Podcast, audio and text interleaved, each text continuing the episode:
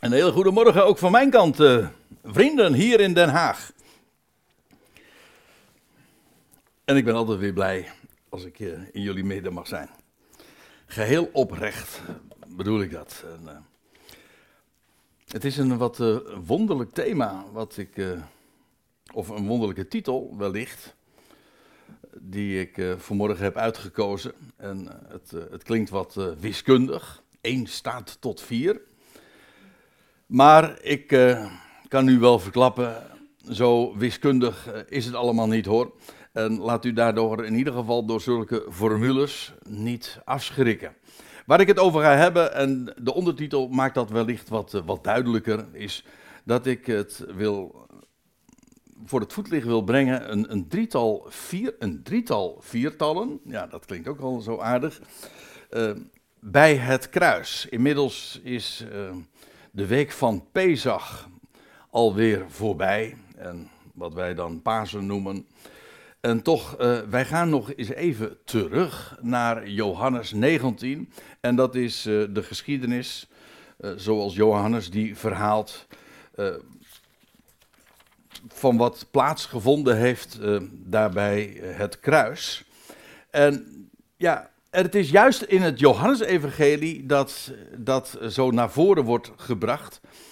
En heel opmerkelijk. En Johannes, het, laat ik even ter introductie nog even iets erbij zeggen over het Johannesevangelie. Het Johannesevangelie is een heel afwijkend evangelie ten opzichte van de, de andere drie, van Matthäus, Marcus en Lucas. Dat worden ook genoemd de synoptische evangeliën, dat wil zeggen heel verhalend.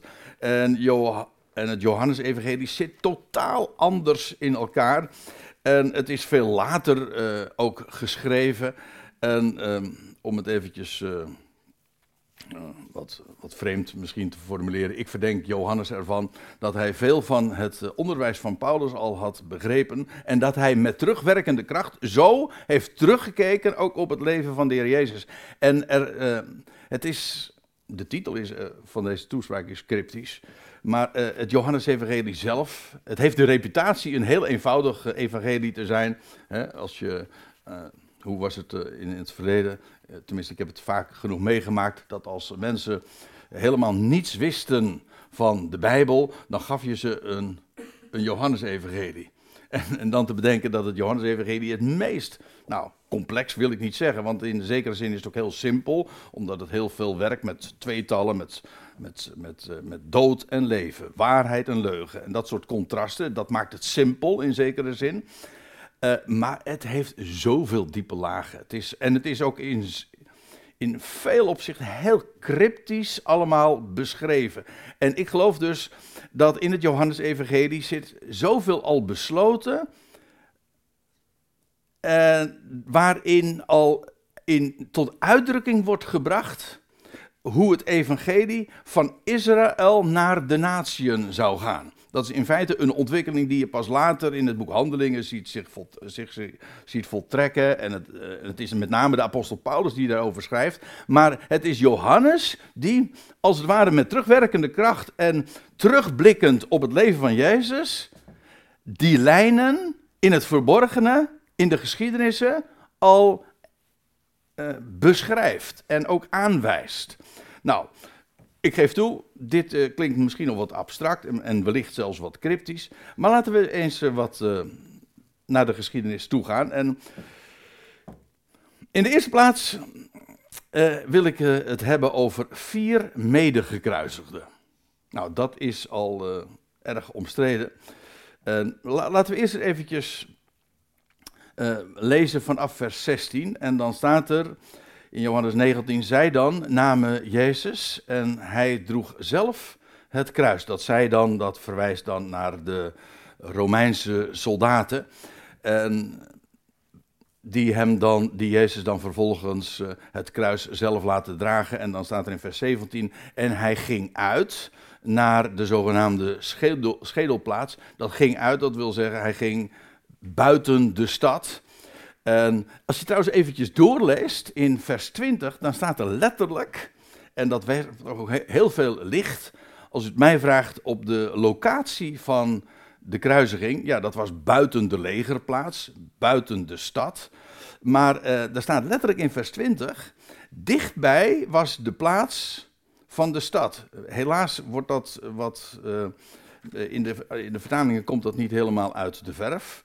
Uh, maar zo staat het er letterlijk. Dichtbij was de plaats van de stad. En waarbij je moet realiseren, de plaats, dat is een verwijzing, uh, een term die staat voor de tempel.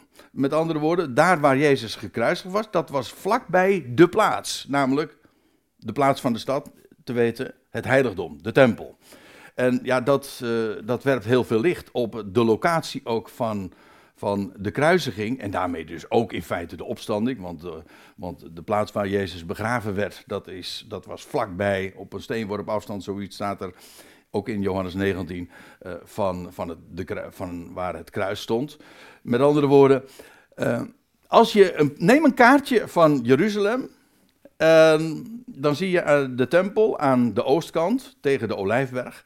Dus als je als de Heer Jezus inderdaad vlakbij de, plaats van de stad is gekruisigd, maar wel buiten de stad, buiten de legerplaats, dan kom je automatisch bij de Olijfberg uit. Want uh, als je namelijk de andere kant, eh, het zij naar het zuiden, het zij naar het noorden, het zij naar het westen gaat, ja, dan blijf je in de stad. Dus als het inderdaad buiten de stad was, maar het was vlak bij de tempel, dan moet het de Olijfberg geweest zijn. En ja, dat vind ik, uh, dat is een, een geweldig gegeven, ook weer typologisch. Eh, want die berg, die plaats, dat is ja, zoveel zeggen. Dat is ook de plaats natuurlijk waar, uh, waar hij uh, zo vaak vertoefde. Maar ook waar hij ten hemel voer. En waar hij straks ook weer zijn, plaats, zijn, zijn voeten zal zetten. als, hij, als hij terugkeert tot zijn volk. Met andere woorden, de Olijfberg is eigenlijk de berg bij uitstek waar, waar de dingen, de grote heilsfeiten hebben plaatsgevonden en zullen plaatsvinden. Oké, dat even terzijde. Maar goed, hij ging uit naar de zogenaamde schedelplaats, in het Hebreeuws Golgotha genaamd. Uh, wij spreken heel vaak over, of in liederen wordt daar nog eens over de heuvel Golgotha gesproken, maar dat zegt, zo noemt de schrift dat niet. Het, is, het was gewoon de plaats en die plaats heette een schedelplaats. En ja, waarom? Dat weet ik niet. Dat weet ik niet zeker. Het enige wat ik weet is dat ooit David uh, het hoofd van Goliath begroef. Bij of te Jeruzalem. Hey, dus er was een hoofd, een, daar lag ergens daar een schedel. En die was ooit begraven door David. Toen hij de overwinning op Goliath had behaald. Zou dat met elkaar te maken hebben? Ik wil daar niet al te stellig in zijn, maar ik moet, ik, moet u zeggen, ik vind het wel een hele uh, treffende uh, associatie, op zijn minst. Uh, ik geef hem eh, ter overweging mee. En dan staat er nog bij waar zij hem kruisigden en met hem twee anderen aan weerszijden. Ja, zo, zo, zo, staat het. De wijze waarop dit nu weergegeven is, betekent dus, als je met hem twee anderen aan weerzijde, dat betekent dus dat hij, dat hij met vier anderen is gekruisigd. Uh, in de Statenvertaling staat uh, aan elke zijde één, of in de MBG-vertaling aan weerzijde één. Maar u moet weten, dat woordje één ontbreekt. In het Grieks, er staat eigenlijk, er staat, eigenlijk letterlijk, dat zie je trouwens ook in, het, in, in de interlineair, met hem twee anderen, van hier of hier vandaan en hier vandaan. Maar dat woordje één, dat is een invulling. En ik denk dat er hele goede redenen zijn. Ook, laat ik dit ook voorzichtig naar voren brengen. Dat er hele goede redenen zijn uh, dat de Heer Jezus inderdaad met in totaal vier anderen is gekruisigd. Als je een, uh, een companion Bible hebt, uh, dan, moet u, dan kan ik u verwijzen naar, ik, heb, ik weet nog erg goed uit mijn hoofd, want ik heb het gisteren nog gedaan, eventjes nog eens nagelezen. Maar uh, een companion Bijbel van Bullinger, daarin wordt een, uh, daar is een appendix, 164 om precies te zijn. Daarin brengt hij uh, naar voren dit gegeven, dat de Heer Jezus inderdaad gekruisigd is met vier anderen. Niet met, wat meestal gezegd wordt, met twee anderen. En hij geeft daar hele, wat mij betreft, overtuigende gronden draagt hij daarvoor aan. En ik heb hier eventjes een ja, een, uh, een, een, viertal kolommen naast elkaar gezet, waarbij je de evangelie met elkaar vergelijkt. En als je al die gegevens aan elkaar koppelt, vergelijkt, hè, schrift met schrift vergelijkt, dan kom je eigenlijk, eh, dan kom je eigenlijk on, uh, onvermijdelijk tot die conclusie. Uh, het idee is dan dat uh, er dus uh, vier medegekruisigden waren. La, laat, ik, het eventjes een aantal motieven daarvoor geven. Je leest namelijk in het Lucas-evangelie um, dat toen Jezus werd weggeleid, dat er twee misdadigers waren die samen met Jezus werden weggeleid. En dan vervolgens dan lees je dat na de verdeling van de klederen, waar we het trouwens straks ook over gaan hebben, dan worden er nog twee rovers uh, gekruisigd. Dat lees je dan in het Matthäus-evangelie. Dus, dus dat is, ik, ik, zei, ik zei al, je moet even eigenlijk de, de gegevens allemaal uh, naast elkaar neerzetten en dan kun je gewoon de, het, het geheel uh, reconstrueren. En dan lees je vervolgens in het Marcus-evangelie dat die twee rovers, die smaden Jezus. hey, en dat is, uh, dat is een heel merkwaardig gegeven in, eh, als je het vergelijkt met wat er altijd over verteld wordt. Van dat de ene, die, die smaadde Jezus en de andere, die geloofde in hem. En vandaar ook die bekende woorden dat de Heer Jezus ook zegt van, uh, ik zeg je vandaag, je zult met mij in het paradijs zijn. Hoort u wat ik zeg? Oké, nou daar ga ik het nu verder niet over hebben, maar... De twee rovers die, die, die smaden naar Jezus. Maar in het Lucas-evangelie lees je daar nog. En één misdadiger die berispt de andere misdadiger en die doet een beroep op Jezus. Dus uh, daar zijn twee uh, van die rovers die uh, smaden Jezus. Maar van die misdadiger lees je dat de een dus, die zegt van, nu in dit uur heb je nog niet in de gaten uh, wat hier gebeurt en realiseer je niet, ik zeg het, ik parafraseer het nu eventjes met mijn eigen woorden dus, maar uh, uh, deze man, deze is onschuldig. Wij hangen hier terecht als misdadigers, criminelen, maar deze man is onschuldig. En, en, en, en vandaar ook dat de, de Heer Jezus hem die belofte geeft van je zult met mij in het paradijs zijn. Oké. Uh, dus als je die gegevens allemaal met elkaar combineert, dan kom je inderdaad dat, uh, aan, aan, de, aan de gedachte dat dus aan weerszijden een tweetal mensen, criminele rovers, misdadigers, uh, zijn gekruisigd. en in het midden van hen, Jezus. Dus er stonden vijf kruisen en in het midden uh, hing Jezus. Die volgorde wordt later ook uh, opmerkelijk bevestigd in ditzelfde hoofdstuk van Johannes 19. Want daar lees je dat als de, de, aan het einde van de middag ongeveer, dat ze de beenderen breken. Het was namelijk de, de, de, voorbereiding, het feest zou gaan beginnen, dus het moest allemaal, dat nogal wat haast. Maar dan lees je dat de soldaten die breken eerst de beenderen van de ene medegekruisigde en dan vervolgens bij de andere en dan komen ze bij Jezus. Maar dat is geen logische volgorde als je, uh, als je uitgaat van drie gekruisigden. Want dan komen ze bij de een en dan, dan zouden ze bij de ander en dan vervolgens naar het midden. Dat is geen logische volgorde. Wel als je het inderdaad ziet zoals ik uh, het zojuist even beschrijf. Namelijk dat er aan weerszijden twee mensen, uh, twee mannen waren gekruisigd. Dus in totaal een viertal met hem. In het midden Jezus. Ja. Maar waar ik vooral dan even op wil wijzen, is uh, ook de diepere betekenis daarvan. Want hiervan zou je nog kunnen zeggen van oké, inderdaad, als je de evangelie met elkaar vergelijkt, dan, moet, dan zijn dat er inderdaad vier mannen geweest die met hem gekruisigd zijn en Jezus in het midden.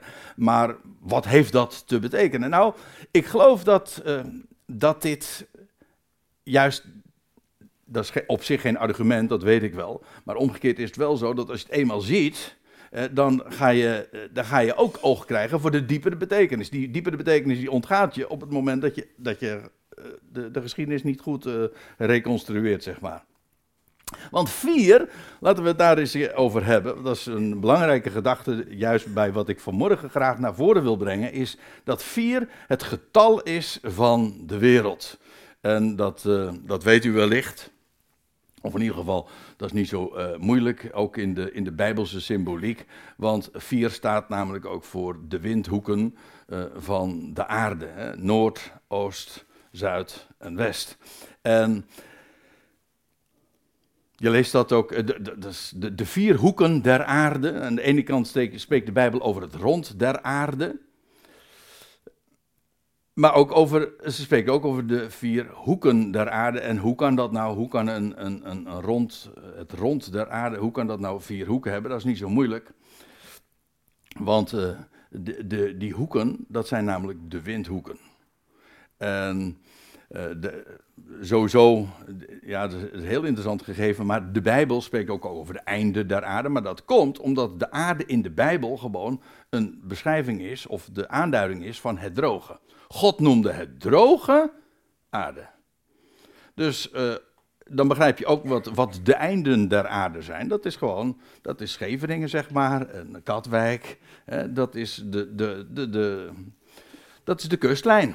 Dat is, dan ben je aan de einde der aarde. Dat is nou waar het droge eindigt en waar het nat begint te worden, om zo te zeggen. De, de kustlijn, Oftewel daar waar de oceanen beginnen. Dat zijn de einden der aarde. En de vier hoeken der aarde, ja, dat, het wordt er trouwens ook bij gezegd van, het zijn de vier winden of de vier windstreken. Oftewel, vier, eh, dat wijst naar alle kanten van de wereld. En met die gedachte, trouwens, ik heb er nog één, dat is in het boek Openbaring, ook van Johannes trouwens. Eh, die beschrijft dan bij de troon, de troon van God in Openbaring 4. En dan lees je dat er vier levende dieren, le eigenlijk vier levende wezens waren. En, en dat zijn dan de typen eigenlijk van, uh, van, van de levende natuur, van alle leven. Je leest, de een had de, de, de gedaante van een mens, de ander van een adelaar en van een kalf en van een leeuw. Uh, in, in het, al in, dat is Genesis, daar lees je dat als God een verbond sluit met Noach en zijn, zijn nageslacht, dan lees je ook dat, uh, hij, dat de hele wereld daarbij betrokken wordt. En dan wordt ook gezegd, de mensheid, het gevogelte, het vee en het wildgedierte. Er wordt ook die vierdeling gemaakt van de levende natuur.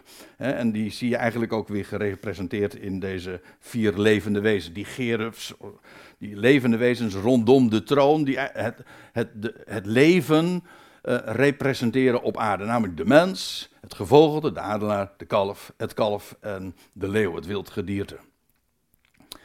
Uh, ook uh, via die lijn kom je ook dus eigenlijk uit bij dezelfde gedachte, namelijk dat vier te maken heeft met het, het, het, rond der aarde, met, het, met, met de hele wereld. En als je dat je realiseert, Jezus in het midden. En daar waren er vier die met hem gekruisigd zijn. Ja, voor wie stierf hij nou? Nou, voor de hele wereld. En eigenlijk, het is nog anders, want wij hebben vaak de gedachte van hij stierf voor ons en dan uh, de, de gedachte van plaatsvervangend. Jezus stierf plaatsvervangend voor ons. Maar weet u dat de Bijbel dat zo niet beschrijft? Als, als, je dat zo waar, als dat waar zou zijn, zouden wij niet hoeven sterven. Maar je leest juist, hij één stierf voor allen, dus stierven allen. Hij nam de hele wereld mee in zijn dood.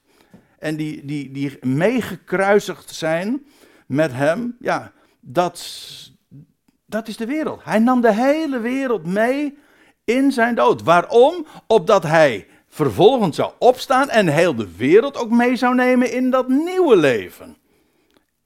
Zoals in Adam alles sterven, zo zullen in Christus allen worden levend gemaakt. Maar hij stierf voor allen, juist om allen het leven te geven. Dus ja, die, e, dat ene kruis in het midden, met twee aan weerszijden, oftewel uh, dat viertal, dat verwijst ja, naar de wereld voor wie hij stierf. En in feite ook de wereld stierf met hem. Paulus zegt het later in de gelaten brief ook. Uh, ik ben met hem gekruisigd. Wij als gelovigen erkennen dat, die waarheid ook. We zijn met hem gekruisigd. Wel, die vier, uh, die spreken daarvan. Die spreken dus van de rijkwijden van het kruis. En ik zei al, in feite wat je ziet in het Johannesevangelie is die, uh, die waarheid al van uh, dat, dat, dat, dat, wereldwijde perspectief. dat, zie je al, dat begint al in Johannes 1. Dat, dat Johannes de Doper zegt, zie het lam gods, dat de zonde der wereld wegneemt. Oké, dat is die vier. Dan hebben we nog een viertal. Die, zijn, die is wat duidelijker. Want uh, die, die eerste vier waar ik het over heb, die vier medegekruiselden, die, uh, je zou kunnen zeggen dat is meer een afgeleide als je de schriften met elkaar vergelijkt. Maar goed, uh, dan hebben we nog een viertal. En dat zijn vier soldaten. Dan, je leest namelijk, ik, ik, sla dan een paar versen over en dan kom je in vers 23. Toen dan de soldaten Jezus, Jezus kruisigden, namen zij zijn bovenkleding en zij maakten vier delen, voor iedere soldaat een deel. Uh, wellicht een opperkleed, een hoofddoek, gordel, sandalen, ja, ik, ik, ik, noem maar wat. Maar in ieder geval, ze verdeelden zijn bovenkleding en ze maakten daarvan vier delen. Voor iedere soldaat een deel. En het onderkleed. Het onderkleed nu was zonder naad, aan één stuk geweven. En ja, dat onderkleed, dat is uh, ja, het verborgen kleed. Een kleed in de Bijbel in het algemeen spreekt uh, van heerlijkheid.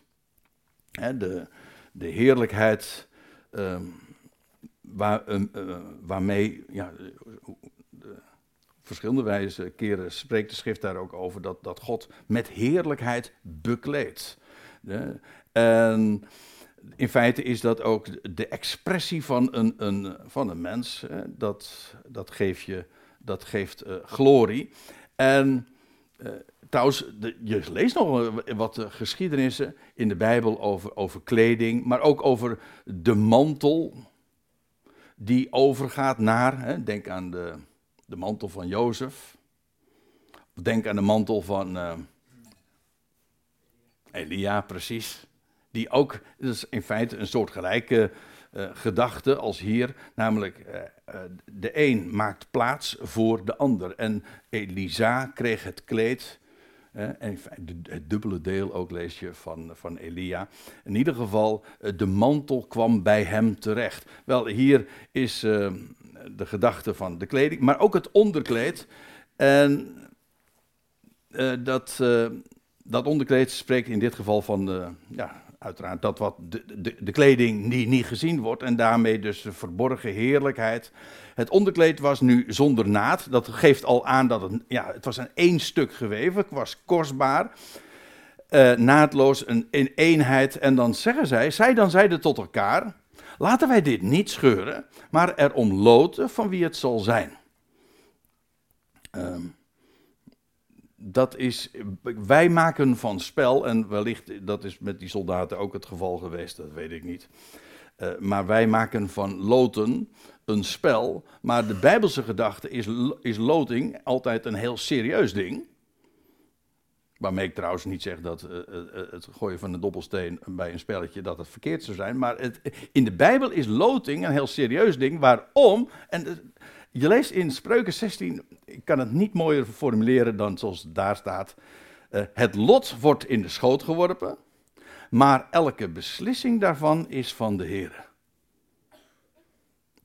Kijk, het hele idee bij loting is altijd, per definitie, dat uh, jij maakt geen keuze, jij hebt daarop geen invloed. Je gooit een dobbelsteen of uh, hoe je ook de, de loting realiseert met balletjes. Ik bedoel, er zijn zoveel manieren om, om een loting te realiseren. Maar het idee, het fundamentele idee is, de mens heeft hierop geen invloed. We laten het over aan, nou ja, de mens zegt dan het lot. Maar, maar de Bijbel zegt, ja, het lot, toeval. Ja, maar wie doet toevallen?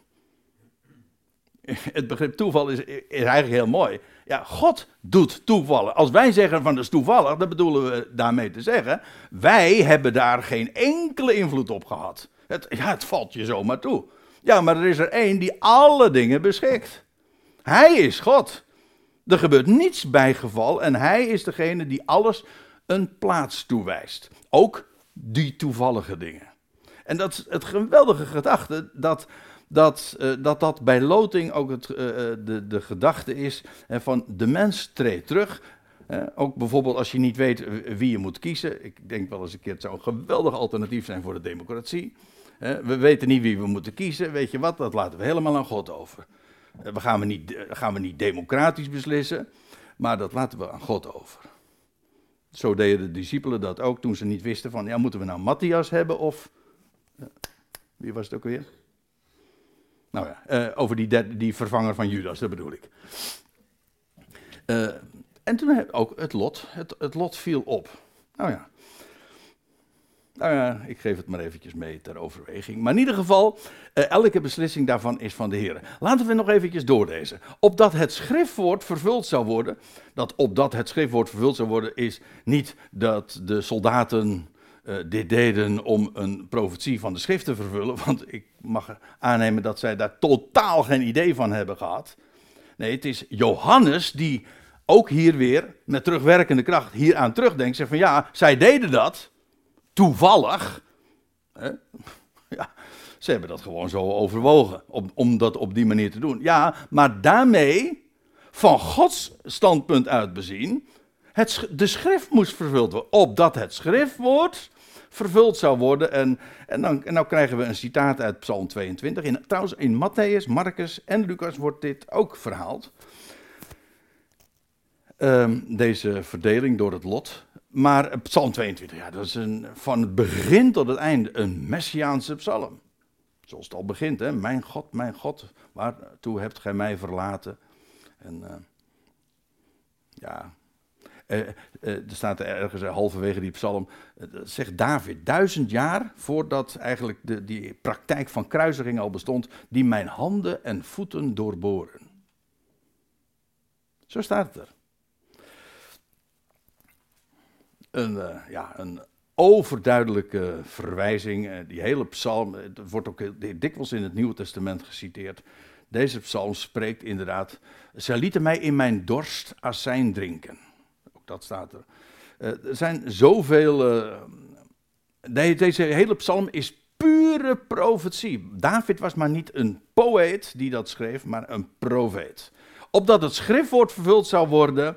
Zij verdelen mijn kleding voor zichzelf en over mijn klederen wierpen zij het lot. Zo stond het al in Psalm 22 beschreven. En dat de schriften zouden vervuld worden. En daartoe gebeurde dit. Waarbij je de vraag kunt stellen van, gebeurde dit nou omdat het in de schrift stond? Of stond het in de schrift omdat het zou gaan gebeuren?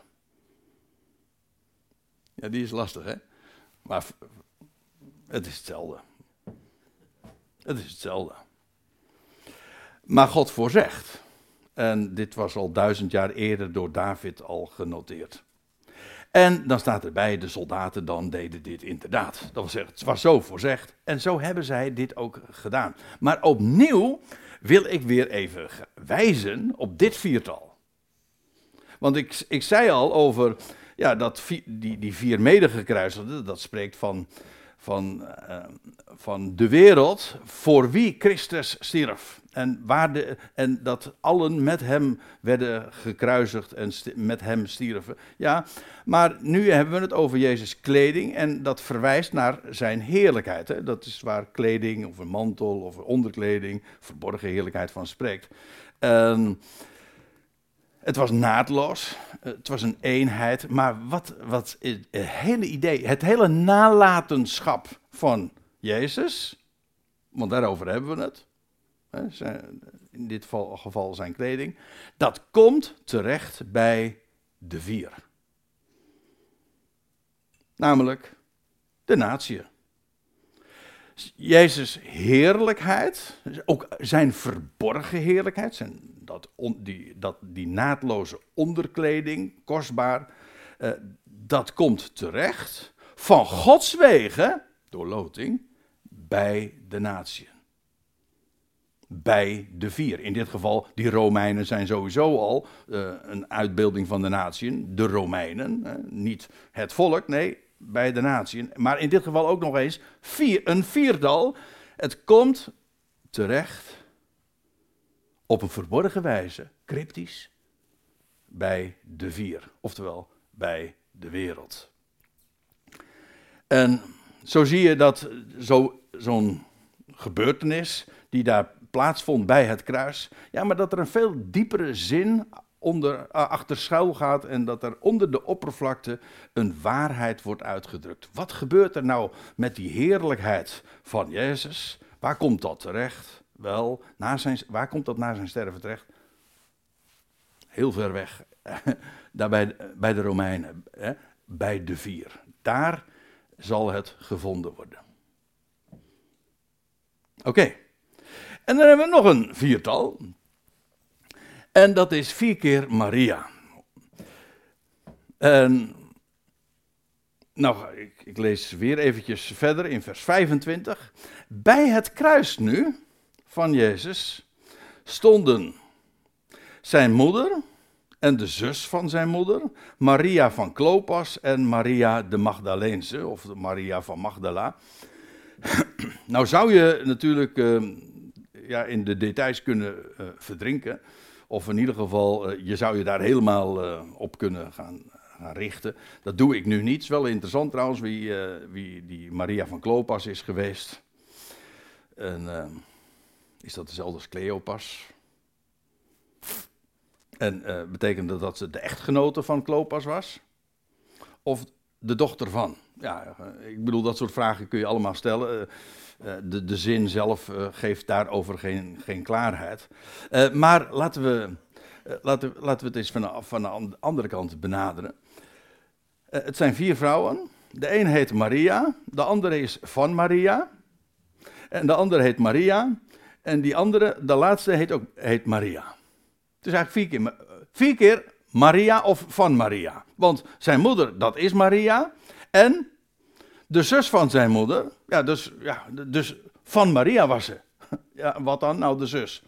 Overigens, er wordt wel verondersteld dat dat Salome is geweest. En dat is de vrouw dan van Zebedeus geweest. En dat, was de, dat waren de ouders van Jacobus en Johannes.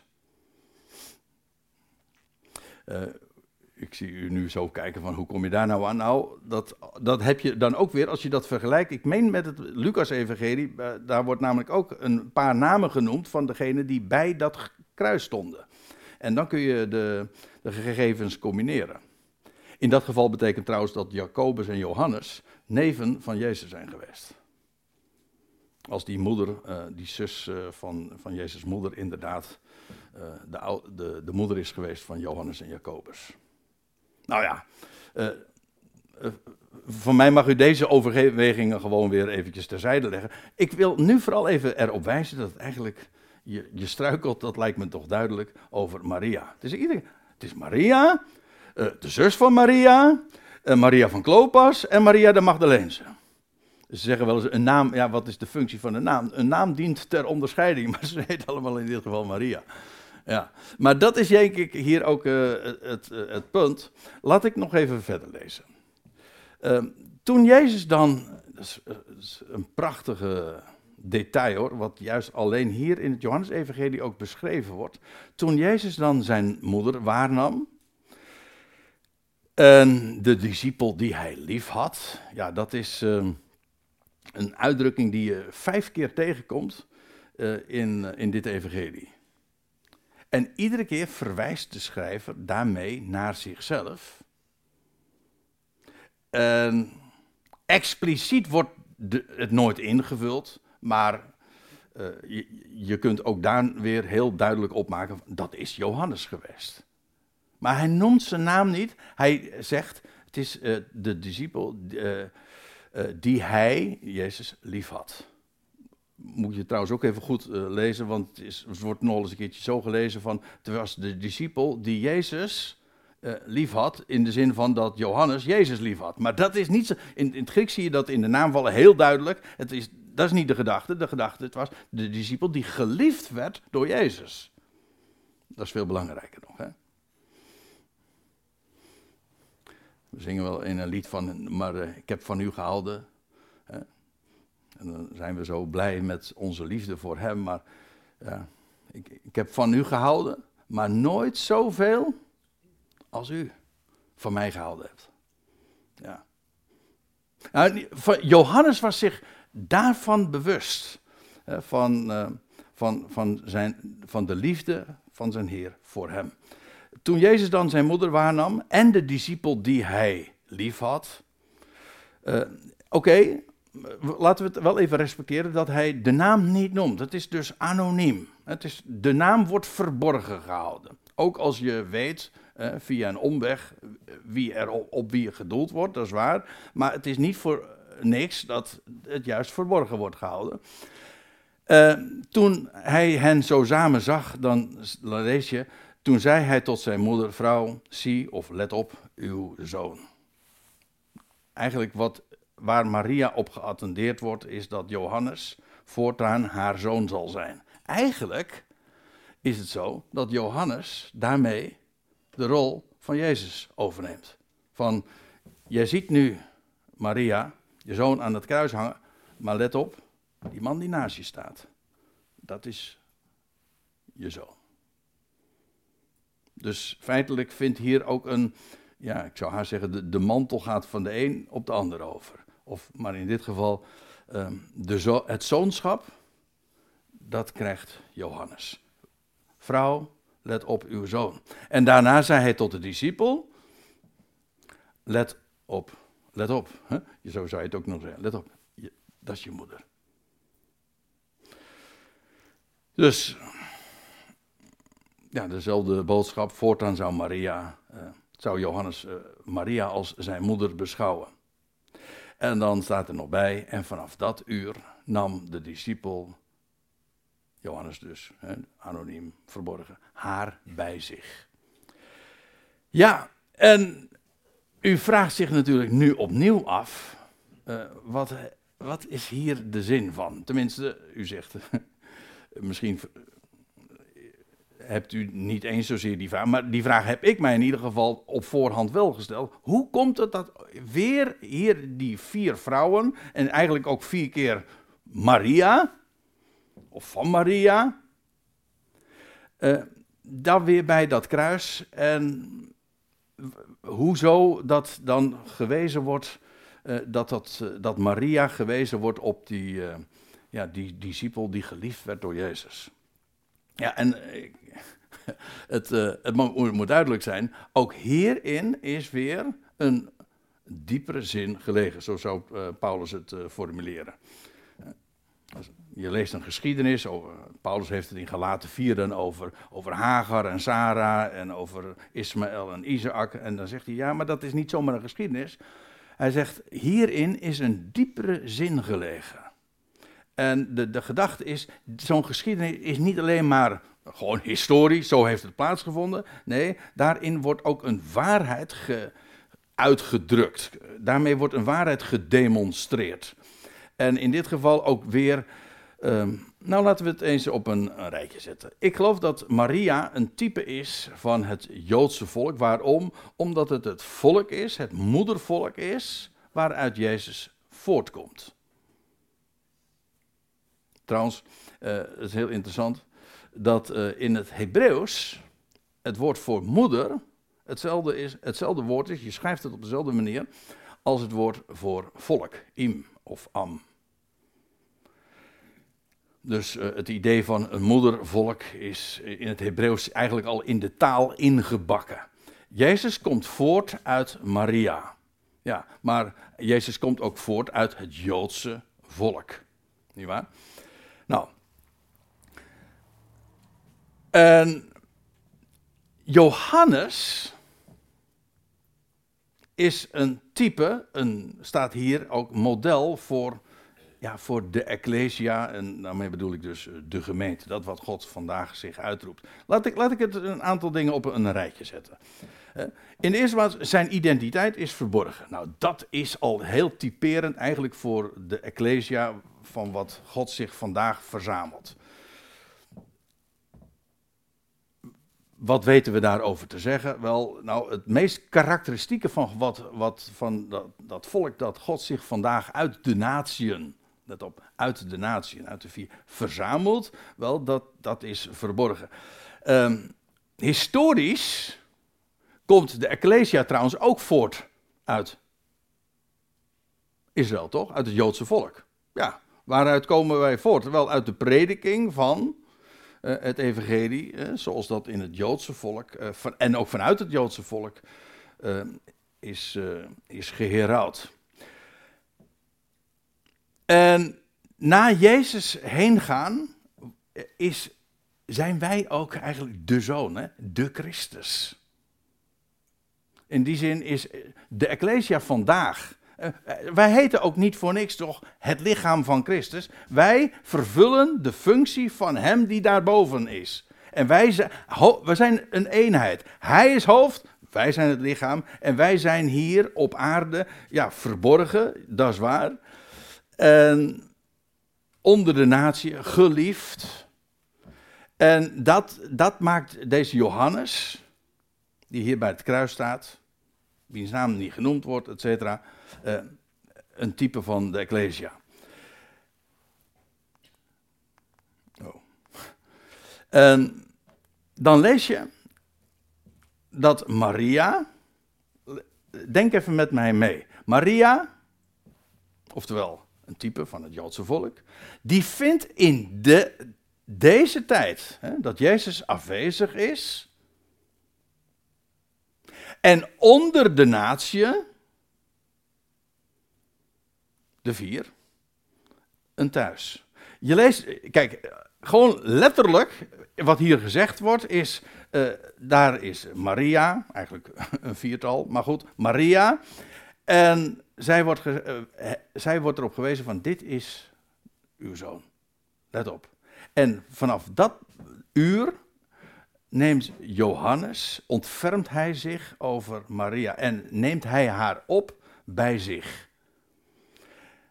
Een thuis vindt zij bij Johannes, de Ecclesia. Maar dat is nou precies wat er in deze tijd ook gebeurt. Het heil is naar de natieën gegaan. En trouwens, het Joodse volk is ook verstrooid onder de natieën, de vier. En waar vindt het Joodse volk nu werkelijk een thuis? Nou, dus zeg, moet je niet zeggen de kerk als instituut, want dan, want dan klopt het niet. Maar wel bij dat volk wat de Heer zich vandaag verzamelt en waar hij het woord aan toevertrouwt. Dat geliefde volk, dat verborgen volk.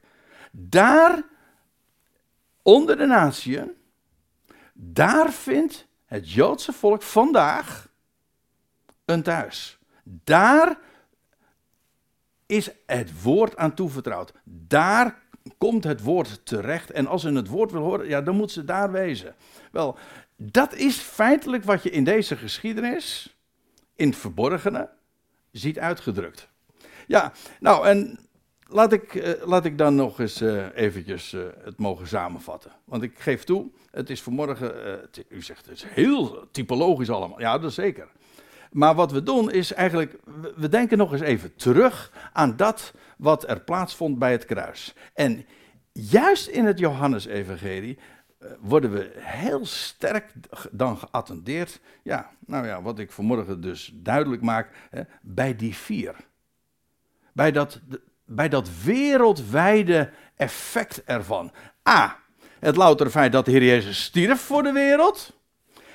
B, dat zijn heerlijkheid, ter, zijn heerlijkheid terechtkomt bij de natieën.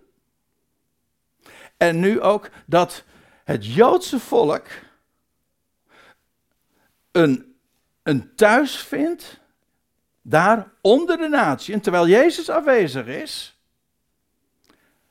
bij dat volk wat hij zich vandaag verzamelt. Wel, als je dat allemaal heel uitdrukkelijk beschreven wil vinden, ja, dan moet je de brieven van Paulus lezen, waarin hij inderdaad beschrijft hoe het Joodse volk nu het uh, officieel ook het evangelie heeft afgewezen en hoe het bij de volkeren terechtgekomen is en dat hij de apostel is van de natie en, en, en dat, het, dat Israël ook juist verstrooid is onder de natie, opdat het daar ook het, het heil zou vinden. Ja, maar je ziet dat al in de geschiedenis uitgebeeld. En Johannes, die laat dat ja, op een hele subtiele manier zo vinden. Nou, en zo in dat soort, uh, dat soort geheimen, het Johannes-evangelie, ja, wemelt daarvan. Ik heb nog niet zo lang geleden. Trouwens, als ik me niet vergis, heeft uh, Gerard hier onlangs nog eens uh, gesproken over Johannes 4, was dat? Over de heer Jezus die, die twee dagen in Samaria is. Klopt dat? Als ik me Zoiets staat me bij. Nou, daar, waarin je ook weer datzelfde fenomeen vindt. Hè, dat de Heer Jezus dan. Uh, hij, hij, ontwijkt het Joodse land. En dan komt, hij, dan komt hij dan die twee dagen in Samaria. En dan, uh, en dan vindt hij ja, die Samaritaanse vrouw.